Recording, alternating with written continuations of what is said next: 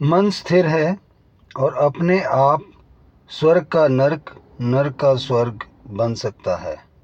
John Milton poet आपके शरीर में भावनाएँ शारीरिक संवेदनाओं के माध्यम से आती हैं, ना कि विचारों के रूप में। आपकी भावनाएँ आपके अनुभवों को जन्म देती हैं। जब भी आप अच्छा महसूस करते हैं तो सब कुछ अच्छा लगता है। और अगर आप अपने आप को उदास महसूस करेंगे तो कुछ भी अच्छा नहीं लगेगा। आपकी भावनाएँ एक शक्तिशाली मार्गदर्शक भी हो सकती हैं।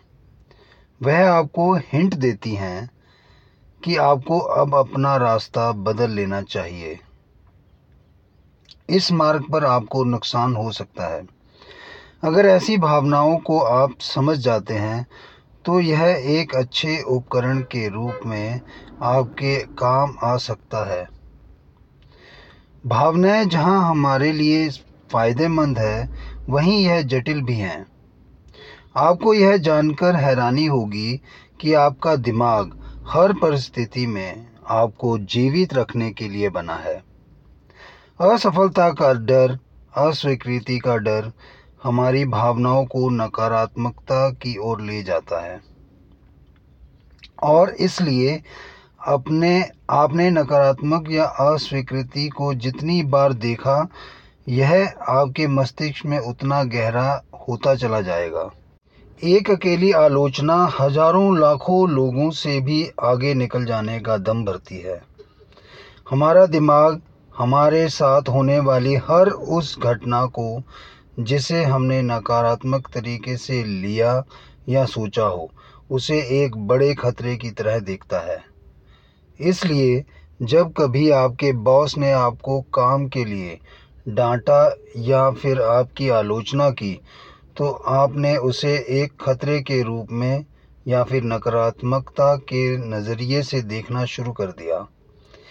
एक और इंटरेस्टिंग बात कि बाहरी घटनाओं का आपकी खुशी या फिर आप पर बहुत ही कम प्रभाव पड़ता है।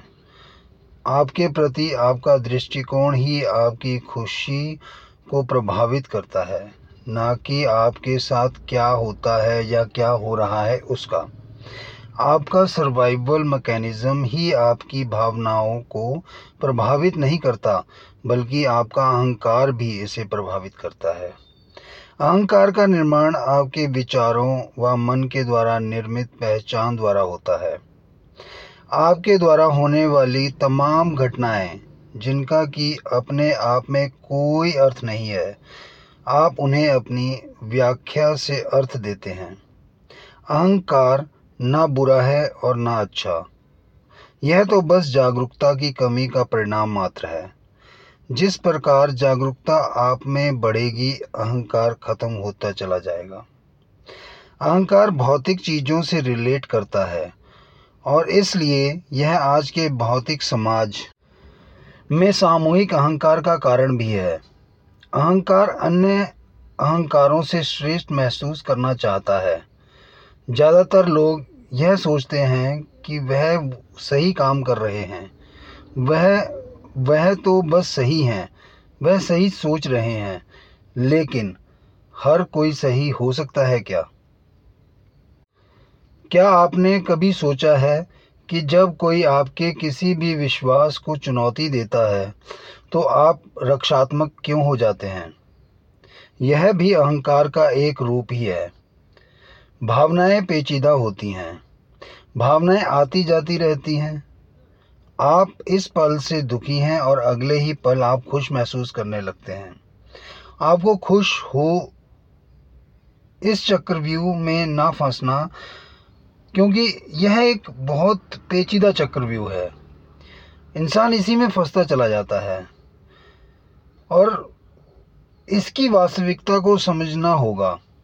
भावनाएँ केवल भावनाएँ हैं, इससे ज़्यादा कुछ नहीं। आपको परेशान होने की आवश्यकता नहीं है।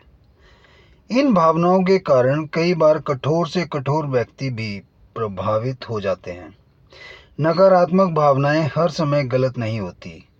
कई बार वह वेकअप कॉल की तरह भी काम करती हैं और आपको आने वाले खतरे से भी आगाह करवाती हैं। बस उन्हें समझना आना चाहिए। नकारात्मक भावनाएँ एक फ़िल्टर की तरह कार्य करती हैं। इन्हीं भावनाओं से जुड़ी भावना है आत्मविश्वास की कमी। मैं खुद पर व चल रहे काम व परिस्थितियों पर संदेह करने लगता हूँ। अब वह काम या फिर परियोजना बेकार हो जाती है, या फिर उतना अच्छा नहीं बन पाती जितनी कि उन्हें होना चाहिए था। एक नई चुनौतियों का सामना करने में कठिनाई होती है, तथा ऊर्जा में कमी आने लगती है। आपकी भावनाएँ चुंबक की तरह होती हैं। यह एक ही तरह के विचारों को आकर्षित करती है। यही कारण है कि जब आप नकारात्मक या फिर नेगेटिव विचारों के भंवर में फंसे होते हैं तो यह उसी तरह के और अन्य विचारों को आप तक पहुँचा देती है। कोई भी व्यक्ति काम करने से नहीं, अपितु नेगेटिव विचारों के कारण थकावट महसूस करता है। अ मिलियन थॉट्स के स्वामी ओम कहते हैं कि यदि आप अच्छा करते हैं अच्छा बोलते हैं और अच्छा सोचते हैं तो परिणाम अच्छे होंगे। आपकी अधिकांश भावनाएँ स्वयं निर्मित होती हैं और इन्हें आपका शरीर, आपकी आवाज़ तथा आपके द्वारा खाया जाने वाला भोजन तथा आप कितना सोते हैं, ये सब प्रभावित करते हैं। यहाँ एक बात बताना चाहूँगा कि नींद की कमी कई अलग अलग तरीक़ों से आपके मूड को प्रभावित कर सकती है। मूड को सही रखने का एक बेहतर तरीका यह है कि आप नींद अच्छे से व गहरी लें और आपके लिए अपने कमरे का कलर जो है वह डार्क रखें। इससे भी नींद अच्छी आती है और एक काम और कर सकते हैं, आप स्लीप मास्क भी पहन सकते हैं। यह भी आपकी नींद को अच्छा बनाने में मददगार साबित होगा। रात में बार बार उठकर वॉशरूम जाना भी नींद को प्रभावित करता है। इसके लिए एक छोटा सा सॉल्यूशन है कि रात को सोते समय पानी कम पिए या फिर ना पिए। हमारा शरीर हमारे दिमाग को, हमारा दिमाग हमारे व्यवहार को और हमारा व्यवहार हमारे परिणाम को बदलता है।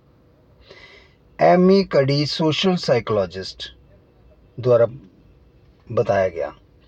आपके विचार आपके बारे में बताते हैं कि आप कौन हैं। आपको वह करना चाहिए जो आपको चाहिए, ना कि वह जिसे आपका मन करने के लिए आपको बाध्य कर रहा हो। जब आप किसी प्रकार की समस्या के साथ किसी प्रकार का कोई रिश्ता कायम कर लेते हैं तो वह नकारात्मक या फिर सकारात्मक भावना में तब्दील हो जाता है और आपका एक ट्रिगर पॉइंट बन जाता है। जब भी ऐसा विचार, बातें या फिर चर्चा होती है तो वह ट्रिगर दब जाता है और वैसी ही भावना में आप बह जाते हैं और वैसी ही महसूस करने लगते हैं। वह जैसे कि पैसे की समस्या, खेल के मैदान में खेल की समस्या, इत्यादि। जब आप विचारों को ज़िंदा रखने के लिए जग, जगह देते हैं तो यह फैलने लगती है और इन पर फोकस बढ़ने लगता है। जबकि होना यह चाहिए कि कोई काम हुआ, बात हुई या फिर किसी प्रकार का कोई इवेंट हुआ, उसे होने दें। वह वह समय को गुजरने दें। जो हो रहा है उसे होने दें। उस पर अधिक ध्यान ना दें।